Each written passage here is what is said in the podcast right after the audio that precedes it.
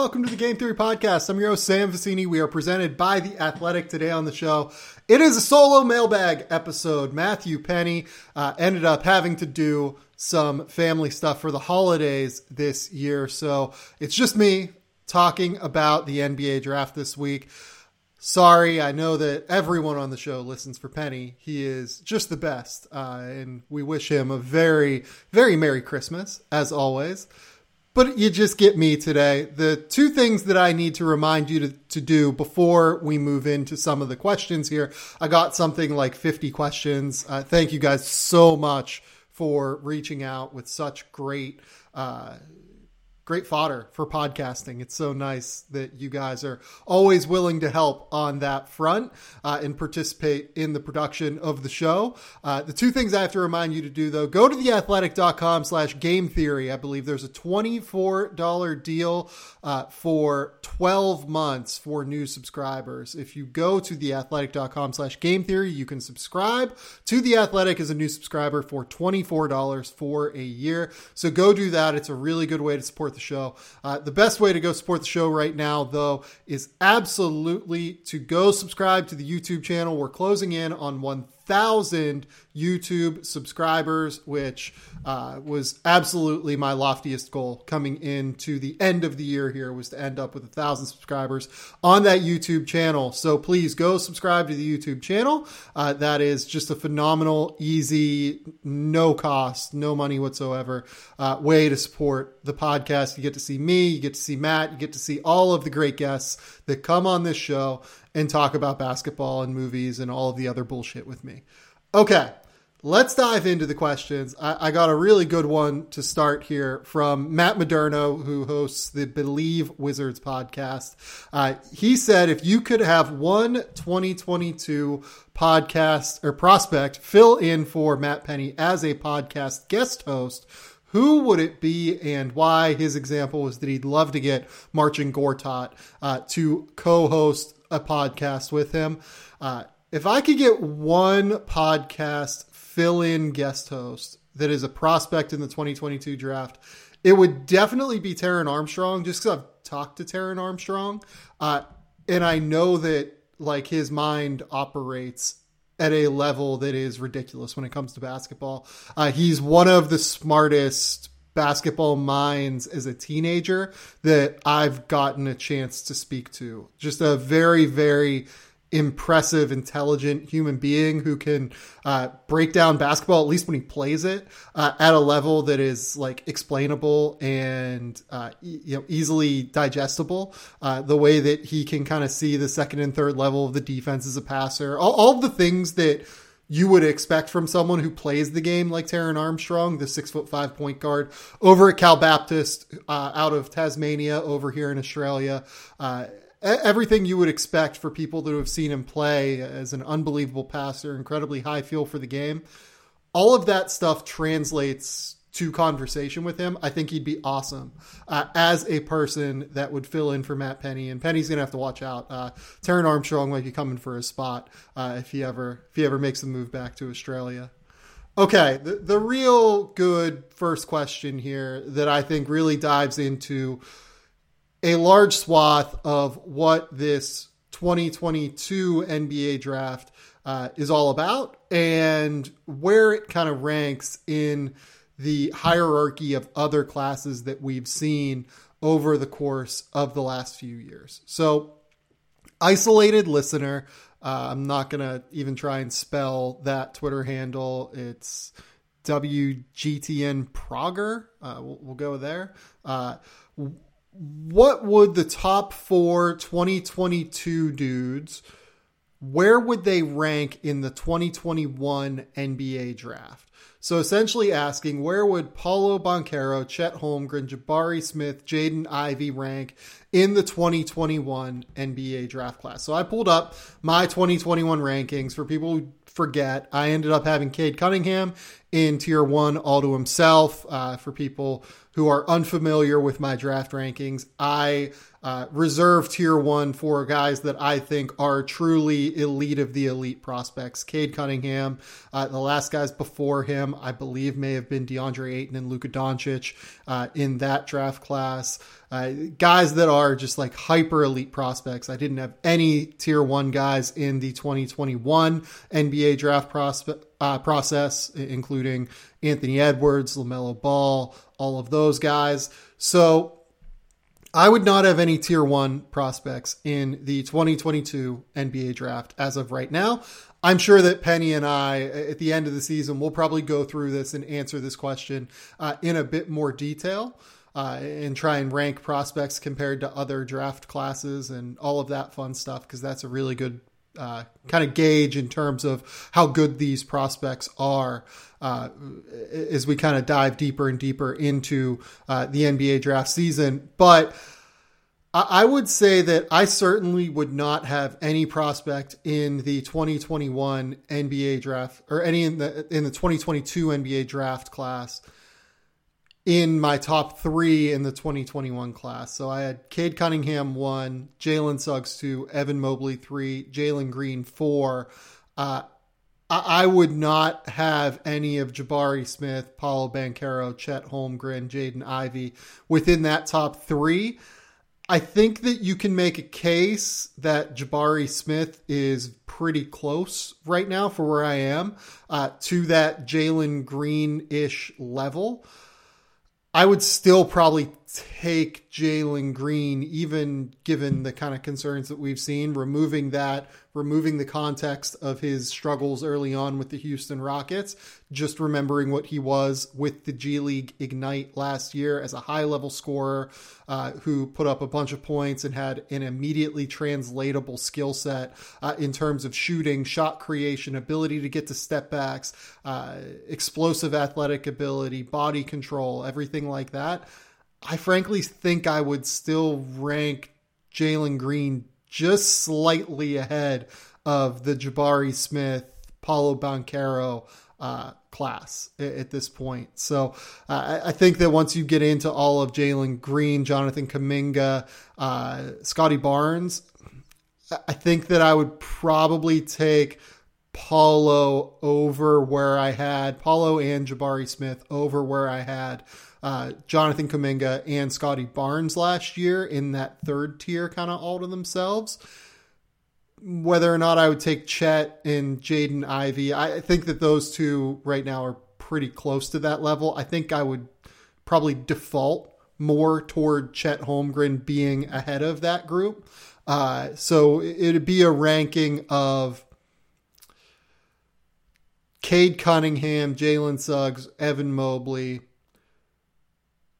followed by Jalen Green, Jabari Smith, Paolo Banchero, Chet Holmgren, and then uh, I think I would have both Kuminga and Barnes ahead of Jaden Ivey right now. So uh, it's a it's a weaker class at the top. I think that that's the best way that I can frame this. Uh, it's just a very very tricky class right now uh, to evaluate if you have a top, you know, five pick, if your team is going to end up with a top two pick in this class. I, don't think it's quite as strong as what the normal draft is. And if we're going back to that uh, 2020 NBA draft class with LaMelo Ball, with Anthony Edwards, with, um, you know, all of those guys.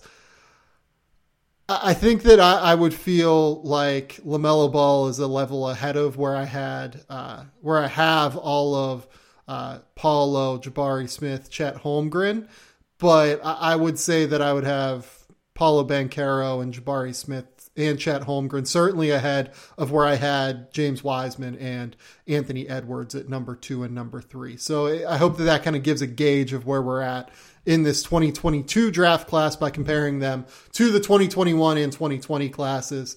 Okay. Let's go to this next one here. The best guard defender in the 2022 class is essentially the topic here. And Alex, whose handle is Draft Film School, asks the question Is Dyson Daniels the best guard defender in this class? Look, uh, among players that I think are likely to be selected, I think Dyson Daniels is really up there. If I was kind of crafting like a top group, he would definitely be in it. Uh, let's say that Kadary Richmond is probably out of this conversation because he has not been nearly good enough at this point to where he looks like he'll be a 2022 prospect. I think he's shaping up more as a 2023 prospect if he ever figures out the offensive side. I probably would have Kadary Richmond uh, a level ahead of Dyson Daniels if we're being honest, but his offense is just nowhere near good enough at this stage to really be able to enter the 2022 draft class. Uh, in terms of best guard defenders, I, I would say that Johnny Davis also stands out. I thought he's had a really, really strong defensive season for Wisconsin as well, and we'll talk about him uh, in a second here with a follow up question that's going to be coming. But I really like Johnny Davis, but the thing about Dyson Daniels is that I think that his size and his length and his toughness and his overall quickness, whereas Johnny Davis is more of a strong defender, Dyson Daniels uh, is a bit quicker and I, I, think even slightly more tenacious on that end. I think he's going to be able to handle lead guards uh, in a way that uh, Johnny Davis may not be able to, or players like Johnny Davis may not be able to.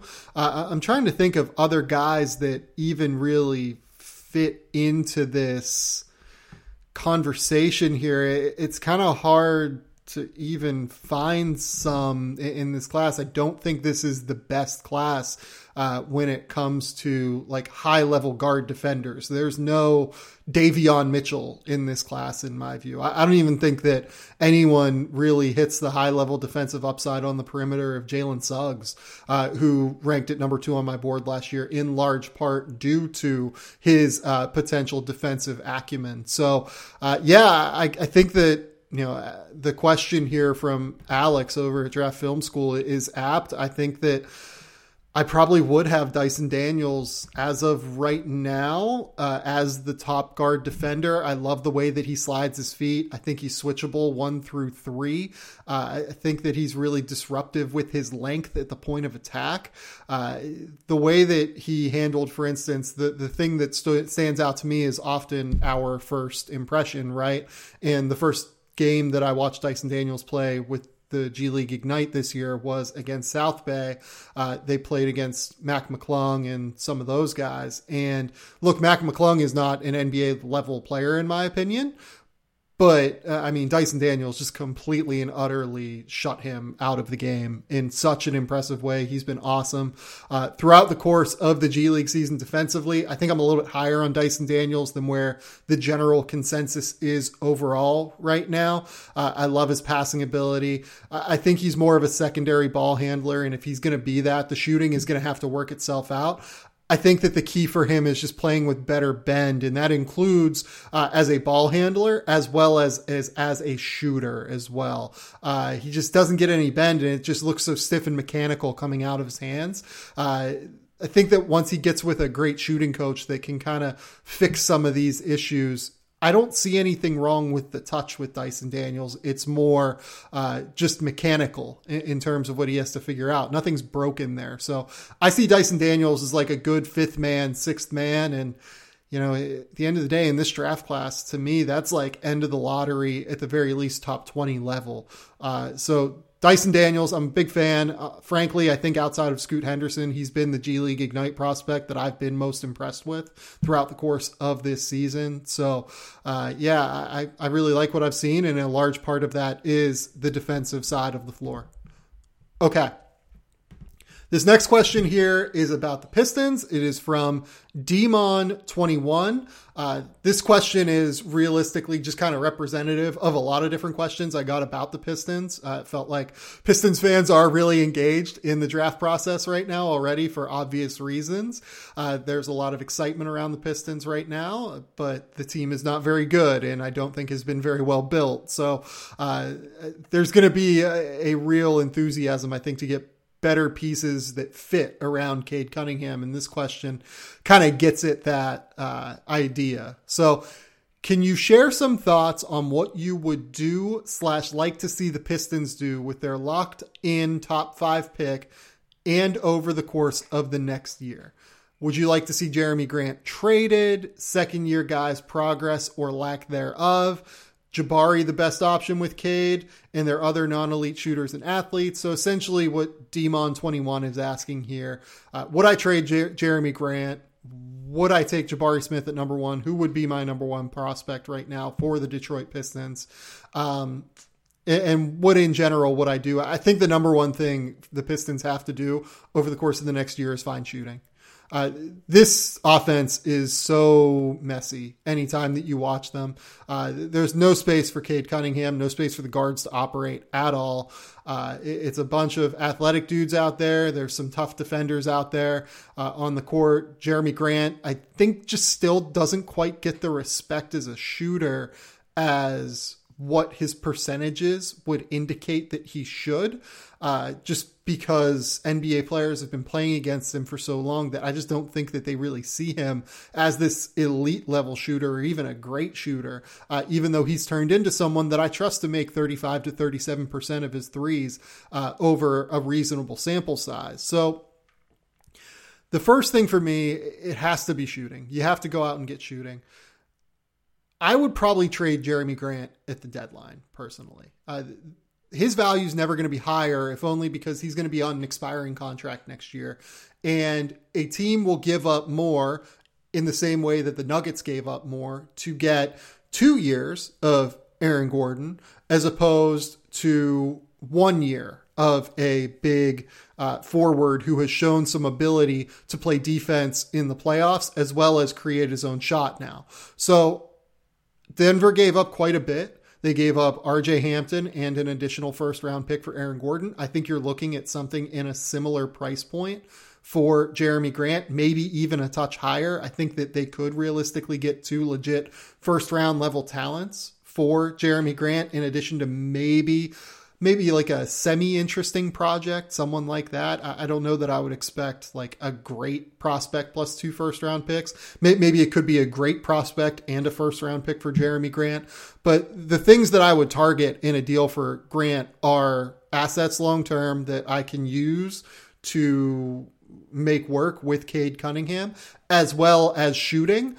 Or frankly, another thing this team needs, in my opinion, is a really good rim running, rim protecting spacer uh, as a vertical spacer uh, that can shoot. Someone who can run pick and rolls, who can pick and pop with Cade Cunningham, or who can dive to the rim and be a legitimate threat as a roller. And to me, all you could make a case that all three of Paolo Banchero, Jabari Smith, Chet Holmgren, all three of those guys, in some respect or another, do fit that mold. Uh, I think that Chet Holmgren's probably going to end up uh, being a little bit lesser of an offensive threat than Jabari Smith, but he's going to be much better on defense. So it's going to be interesting to see kind of how teams decide to go about evaluating this group. I think more than anything, the way this draft shakes out at the top is going to be dependent upon which team gets the number one overall pick and what do they value uh, from the players uh, who have very differing skills. Me personally, I agree with Demon 21. I, I would take Jabari Smith at number one if I was the Pistons. Uh, I know he's more of a four as opposed to a five, but he he is an elite level shooter. He it's hard to overestimate how good of a shooter he is for his age at 19 years old. He actually I think doesn't turn 19 uh, until later on next year, so he's only 18 right now. Um, it, it's really hard to overestimate how good of a shooter he is for how young he is. So when I look at what the Pistons need, uh, it, it the shooting is just such a massive area that they have to improve because uh, that's where Cade Cunningham thrives. He thrives as a pick and roll creator who can spray the ball out to shooters. And for him to be as successful as he's been thus far with a roster that just does not fit what his skill set is in any way, shape, or form, I think Pistons fans should be ecstatic, even though they have not won many games. I think they've won six games this year. I, I, would be really pumped about what I've seen from Cade Cunningham so far. I think all of the athleticism and ball handling has translated in the best possible way. I think that over his last nine games, 10 games, he's averaging like 20 points, uh, six assists, six rebounds. Like it, it's really remarkable what he's been able to do over the course uh, of his early career since he's gotten back from that ankle injury early in the year.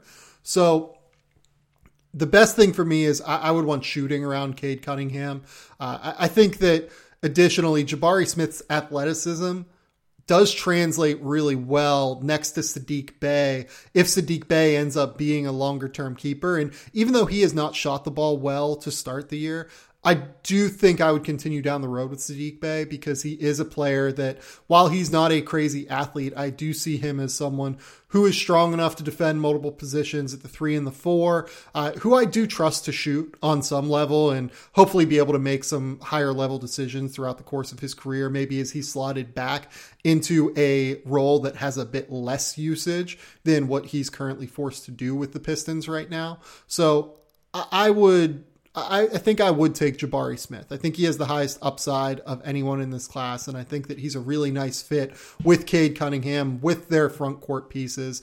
Uh, the the question for me is more he, Jabari Smith also fits with Isaiah Stewart, I should say as well, just because Isaiah Stewart is someone uh, that isn't necessarily the best athlete. But the more that I watch Isaiah Stewart and Cade Cunningham offensively, the more I do think that Isaiah Stewart's really going to have to shoot the ball long term because he's just not at all a threat as a vertical spacer in pick and rolls. He just ends up kind of taking up space in that mid range area where Cade kind of really likes to operate. And that's a concern to me long term. I, I, really don't like the shape of this Pistons roster around Cade Cunningham.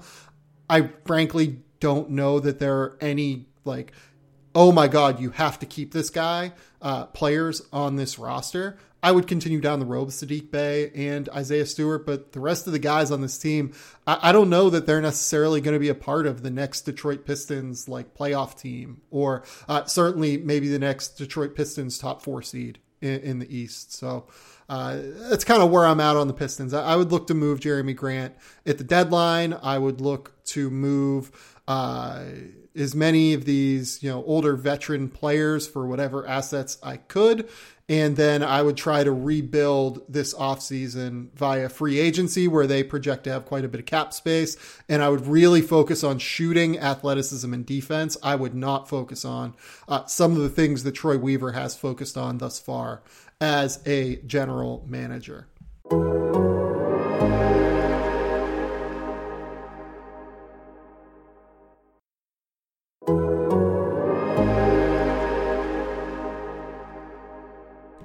Okay, next up.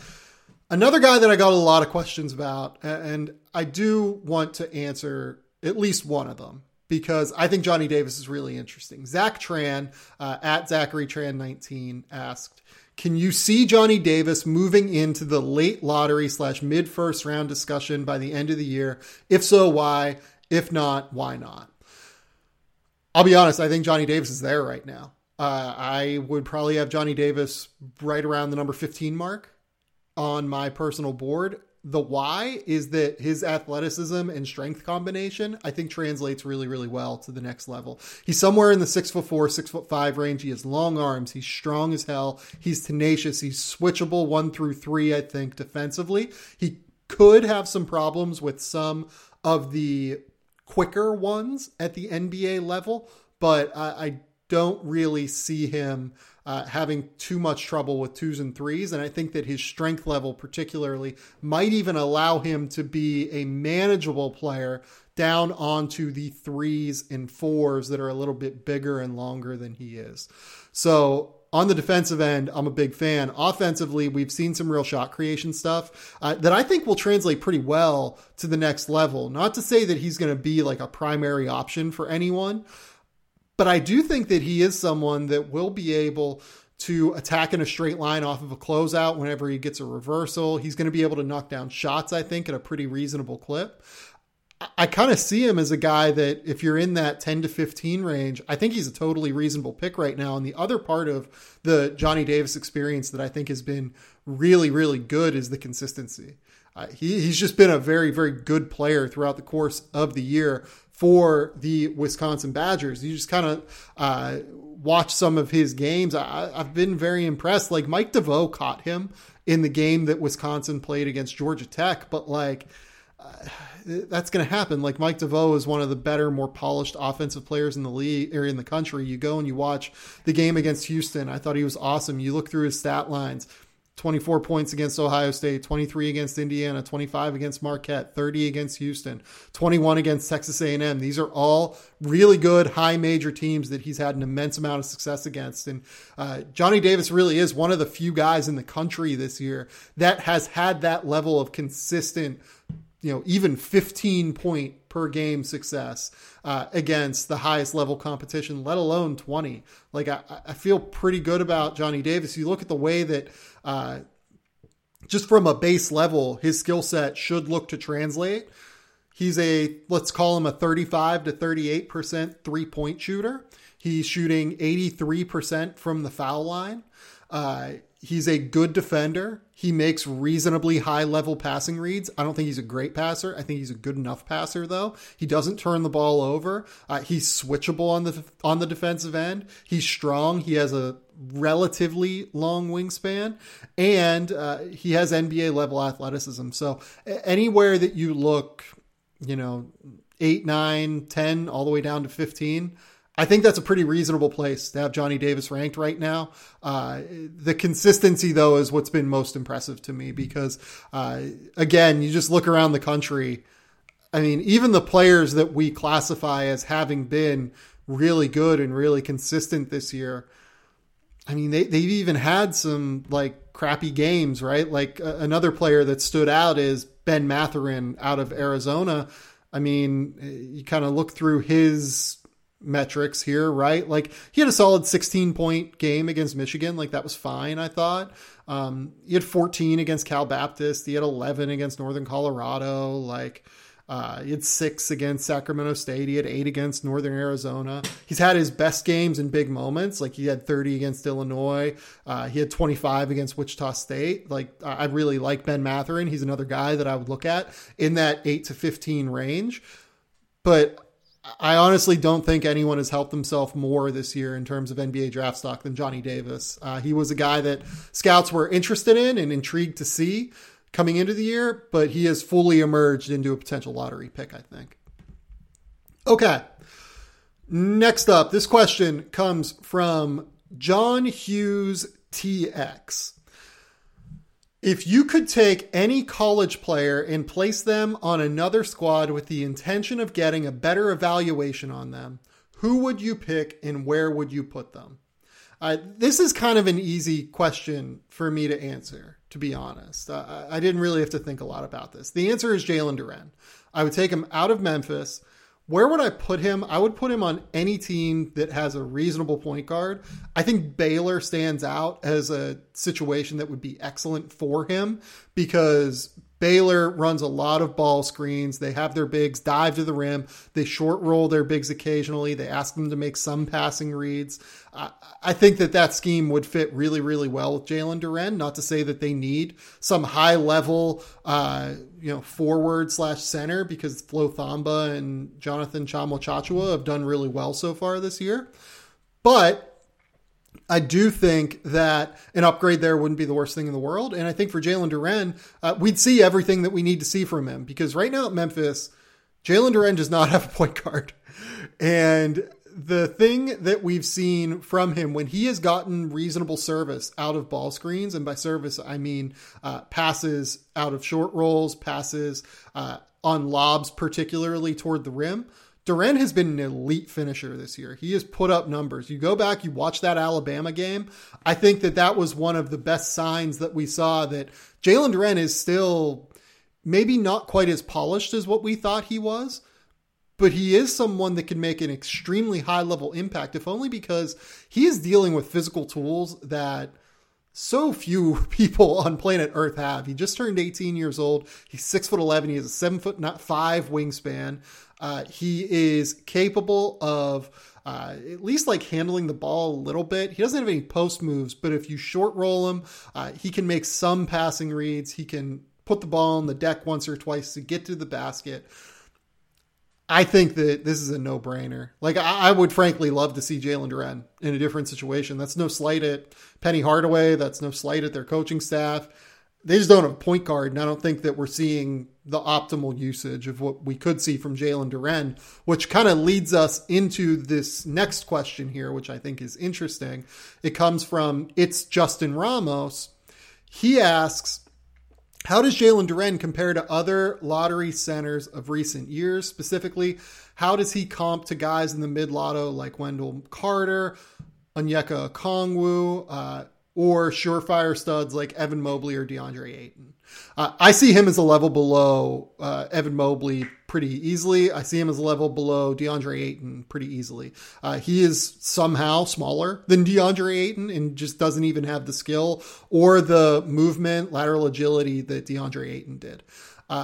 I do see Jalen Duren more as a. It's funny, you know. I, I, don't mean to compare them just because both of them went to Memphis, but I, I do see him and James Wiseman as being somewhat similar, with Duren maybe being slightly ahead, uh, just because he's physically stronger, uh, and I think that he moves just a little bit better than what James Wiseman does.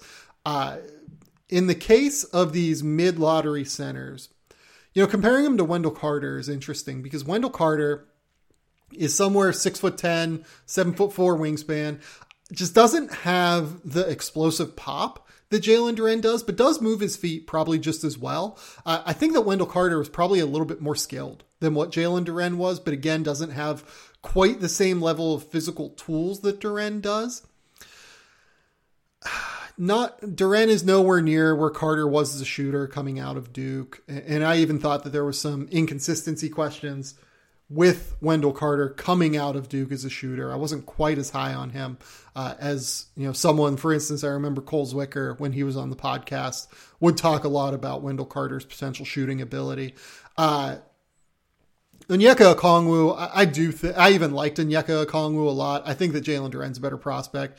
Uh, similar level rim runner. Uh, Onyeka certainly has more vertical pop, but uh, I mean, in terms of standing reach, Jalen Duren probably has five or six inches on him, so that vertical pop concern just kind of goes away.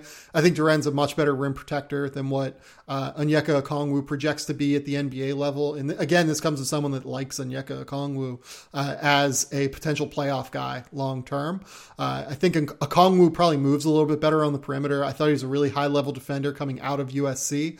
Uh, the lack of size, I think, for a Okongwu is concerning, and then you throw in the injury concerns that were there uh, for Okongwu. I would say Duren is kind of just like a bigger Onyeka Okongwu uh, with maybe a bit less lateral agility, uh, a bit more rim protection, and honestly, whenever you account for the size and the uh, just the length difference that Duren is going to bring to the table. We're talking something like three inches in terms of height, five inches in terms of wingspan, uh, on on top of you know him being explosive enough for that size as it is. I, I think that's I mean that's literally the difference between having a 40 inch vertical wingspan or vertical leap, which we consider to be elite in terms of explosiveness, versus 32 inches in terms of vertical leap, which would be below average or average for a center at the very least. So um, there's just such an enormous size difference there with someone like a Kongwu and length difference uh, for Duren that I, I would personally take Jalen Duren over Onyeka Okongwu. I'm not selling Duren. Uh, even though what we've seen from the Memphis situation thus far has not been particularly strong, I think that that's more of a situational factor, as I said in the previous question, than I think it is a uh, factor of him not being good. I do think that he is not as polished uh, in terms of his skill level and in terms of his feel as maybe we expect or I expected maybe coming into the year. But there's still so much there in terms of tools that I, am almost willing. Uh, I don't want to say to write this year off. I think it's certainly a part of the sample, but I think that we're definitely dealing with imperfect information when it comes to Jalen Duren. Okay. Next question here comes from Bomb Boards. Uh, Maxwell over at Bomb Boards. Uh, which high expectations prospect with a disappointing start, i.e., Peyton Watson, Ousmane Dieng, Max Christie, are you still most optimistic about? I think that my answer on that is going to be Max Christie. And I think that that is going to be because A, we've started to see some signs from Max Christie. Uh, last night, he was really, really good. Uh, I know that he has a 48.4 true shooting percentage right now, but against Oakland, he dropped 17 points. Uh, he had 11 on six shots against Louisville. Uh, he had 18 against Butler earlier this year. There have been some flashes there, and as we know, just throughout the history of the Michigan State basketball program, these guys do tend to get better. They tend to uh, really make leaps throughout the course of the year. Whatever Tom Izzo does, he builds toward the end of the season, not toward the beginning of the season. Uh, I, I think that just based off of that track record, I would take Max Christie. I think that the UCLA rotation is probably just a little bit too cluttered, and I thought that Peyton Watson was kind of more raw than Max Christie was coming into the year. Uh, another guy for this might be Bryce McGowens. I think that Nebraska situation just might not be very good frankly. I don't like what I've seen from Alonzo Verge at the point guard position. Uh, I think that McGowens going to have to take a ton of contested, tough pull up jumpers, and I'm not sure that he's a good enough shooter yet to make those consistently. Also, he's struggled around the rim a little bit, so I don't think I would take McGowens. Um, Ousmane Dieng, he, he's shown some flashes for New Zealand. I've watched all of their games. You know, it's just a limited role there, and it's harder in the NBL. The NBL is a more skilled league. It's a tougher league. Uh, I think it's just more difficult to be successful there uh, than it is in college. But it wouldn't surprise me if by the end of the year he was playing really well because uh, I think that just in general, the NBL does prepare guys at a real high level, uh, just because of the physicality that it presents. So as you get used to that throughout the course of your first professional season, uh, we've seen even guys like Terrence Ferguson, uh, who did not like play exceedingly well over there. Uh, they got better throughout the course of the season. LaMelo LaMelo Ball got better throughout the course of the season. Um, you know, I think that there's just an adjustment period to playing over here in Australia that uh, it, it, just isn't quite as big of a shock as it is uh, to playing college basketball. Uh, the other guy that is interesting within this conversation, I do think, is AJ Griffin out of Duke. Uh, we have seen some flashes from him as well. Uh, I will be very interested to see how much we see out of AJ Griffin uh, as the season progresses. In two of his last three games against South Carolina State, he had 19 points on seven of eight shooting. Against Appalachian State, he had 11 points. Look, I, I don't know what to do with AJ Griffin yet, but I, I think that you know, he might be the highest upside guy out of this group that I think could really take a leap by the end of the year. I think my answer would still be Max Christie for this question. I'm just very high on Max Christie, as people that have followed the podcast have known for a while now. Uh, it seems like with Christie, it's uh, he's getting the shots that he wants and they're just kind of not falling often. Uh, he's gotten a lot of open threes that he's just kind of missed, and I think he's a good enough shooter to make them. So uh, my pick would still be Christie, but I, I think that I would understand an AJ Griffin pick. I think that uh, I would also understand a Bryce McGowens pick if you're higher on his shooting as a pull up guy than I am. Okay, from John Low 40, uh, who is the best NBL draft prospect and why is it Ariel Hukporti? Uh, I am uh, I am not really an Ariel Hukporti guy, unfortunately. Uh, I, I, will give a ranking of three prospects at least. I know that um, Ariel Hukporti, you know, is someone that teams do have some interest in uh, to, to, an extent. Obviously, he got invited to the NBA draft combine last year. He's still only 19 years old. I personally don't love him as a prospect, uh, but I will give a quick top three on guys that I do like in the NBL, and I think it's a pretty interesting NBL group. I think the best prospect is clearly Ousmane Dieng. I think the number two prospect is Hugo Besson. Out of both of them, play for the New Zealand Breakers. Now, I think that my third favorite prospect might come as a surprise. Uh, I, I, think that it is probably Luke Travers, uh, who plays for the Perth Wildcats right now. Uh, he is a six foot eight forward. He's like 210 pounds. He's pretty mobile and switchable defensively. Uh, he can knock down threes, and he just plays really well within a team concept. I know that he hasn't shot well so far this year, but you watch him. He knows how to play out there. He knows how to move the ball. Um, he knows how to defend. He makes really strong rotations. I think that would be my guy uh, if you made me pick a third. To be honest, I see him as like a maybe draftable prospect one day, um, but I, I, would take him over Ariel Hukporti even personally. Uh, uh, on you know Hugo Besson, I guess I should note him. He's putting up big scoring numbers. You watch the tape with Besson, a lot of the scoring tends to come in bursts. Like he'll go, you know, for instance, at the end of the game that they played against Southeast Melbourne, uh, in four minutes, he probably had 16 points at the end of the game as they were trying to make this crazy comeback. He made a couple of really impressive step back threes. He made at least one more off the catch. He had a couple of drives that were impressive. Then you kind of watch him for the other 30 minutes of the game, and the whole sum of the game tape isn't as impressive with Besson. So I would just like to see more consistency throughout the course of games. But anyone who is putting up the numbers that Hugo Besson is in uh, the NBL, I think is certainly worth tracking and has a chance to be a late first round pick. Uh, I would not uh, begrudge anyone placing him there. He's averaging 18 points and shooting 40% from three right now. So I think that those numbers alone uh, through five games really do uh, at least place him uh, at the end of the first round radar.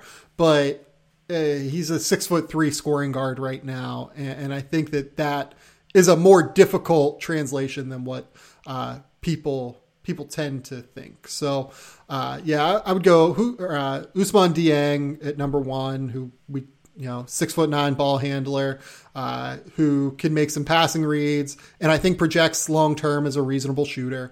Number two would be Hugo Besson, who I think is a late first round kind of guy. And then anyone else, I think you're talking near the end of the draft right now, in my opinion. Uh, and I think the third guy for me would be Luke Travers. Okay. Coming up near the end here, uh, and I do just want to kind of talk about a couple of prospects that people brought. The Chucking Darts NBA podcast uh, asked me, and this is at Chucking Darts, how optimistic are you on Jabari Walker? Do you think he will be a league average shooter for a forward? This question comes because Jabari Walker has not shot the ball, well to start the year. I think he's at like 25% from three. I've never been quite as high on Jabari Walker as some people are. I think he's kind of a stiff athlete, and I, I don't know what the role is going to be. Like, I don't know that I trust him in space against higher level athletes as guards. Uh, I do trust him a little bit, I guess, as like a weak side rim protector. But uh, if he's not going to be like an elite shooter, like I think if he's a league average shooter, he's probably not an NBA player. Uh, I think that he would have to be an elite shooter uh, and be in that like 38 to 41, maybe not even 38, like you might have to be like 39 to 41 uh, three point range to be an NBA player for me. Uh, he's not like overly big. He's six foot eight. He's 200 pounds. He's basically just like forward sized. And he isn't like some crazy high level passer. I'm, you know, he, I think he has some steps to go in his development so far before we start talking about him as a real legitimate prospect. Now, one guy I do want to talk about as a real legitimate prospect is a player that I was very excited about coming into the year. Got like uh, a 10% less excited after some of his games early in the season, but he has come on really, really strong lately. Is Hyunjin Lee, uh, who is out of South Korea and currently plays for Davidson. So at MXPA underscore 111 asks, Thoughts on Hyunjin Lee played really well against Alabama the other day. Overall, a really skilled guard with a nice jumper for six foot seven. Could he sneak into the late first, or is he more clearly a second round guy if he plays this well the rest of the season? So Hyunjin Lee is the only player returning to college basketball this year that shot, uh, I believe, 50, 40, 90 uh, throughout the course of last year. And he shot 46% from three last year. He's shooting 41% from three this year in an even bigger role. Uh, I am an enormous fan. Uh, he has had 17 against Alabama last night. I think he's the best shooter in college basketball. Defensively, he knows where to be, but he's not a particularly high level defender at this point. Uh, he does do what he can to be disruptive, but I think that that is going to be the negative of him. The big key to his shooting, though, is that he does it off of a variety of different actions. He hits them off of pin downs, he hits them off flare screens, like any sort of movement. There's no issue with Hyunjin Lee. He can absolutely shoot. I have him as a top 45 guy right now, which puts him, you know, in the mix for a potential late first round spot if this kind of play continues. Um, the two points that I would bring up outside of the Alabama game, where I agree uh, with this person that he was excellent and I, I, thought he was great. He made four threes. Uh, he had three assists. I think that's another underrated part of his game. He's a really strong team passer. Uh, the other two games against higher level competition that he's played this year came against San Francisco and New Mexico State. I did not think he was great in either of those games. Against San Francisco, uh, the Dons, who are, I believe, 12 and 1 this year, they're a top 35 team in the country. They just kind of slotted Jamari Bouyea, who's like a six foot one guard, on uh, Hyunjin Lee and said, okay, just shoot over the top of him and try to separate from him. And Lee struggled with that. He struggled with the pressure uh, that Bouyea kind of got on him by getting up under him and crawling into his space. I think that's probably a bit of a concern for him. He needs to be able to deal with smaller defenders. He needs to be able to punish them just by shooting over the top, and he didn't really do that against San Francisco. Uh, and then it was much of the same against New Mexico State. Uh, New Mexico State just kind of like out toughed him. It felt like that's a really, really physical team. Chris Jans, the head coach there, kind of preaches that level of basketball, right? Like that's just kind of who he is, and that's what that program is all about. He got kind of stuck up against some bigger, more physical defenders like Teddy Allen, Donnie Tillman, both of whom were at high majors previously. Uh, Johnny McCants, who's like this six foot seven, you know, bigger, stronger, you know, senior who's been at New Mexico State for a while and plays the center position for the most part. Um, next to their like other big dude whose name it I think is like McNair or something. Um, so they had more size that they could punish Lee with, and I don't think he really dealt well with that either. Uh, those are the kind of strong NBA level like wings that he's going to be forced to play against. But uh, look, I, I do like Hyunjin Lee, and I think that he is a very real NBA prospect in a way that deserves to be talked about more, uh, which is why I highlighted him early in the season. I did have him as a late first coming into the year. Uh, I would say more in the top 45 range, which, like I said to start, uh, really does place him highly uh, in the mix for a potential first round pick. So, that was a lot of questions from you guys. Thank you so much for uh, giving me content to talk about today. That was really great. I really had a great time uh, answering questions. You know, Penny and I are going to do this on every episode going forward. We're going to answer at least three questions. We'll figure out a segment name for it long term. Uh, maybe we'll do two prospects of the week next week when Penny is back uh, and we get to talk a little bit more about stuff. Uh, other than that, I, I mean, Penny just sent me a beautiful, beautiful message uh, that is him drinking a White Claw hard seltzer Surge. He's drinking the cranberry flavor. Uh, this man knows me all too well. He knows how much I enjoy White Claw. And uh, everyone, shoot Penny a Merry Christmas. Merry Christmas to everyone else. Uh, thank you all for listening. Until next time, we will talk soon. Bye.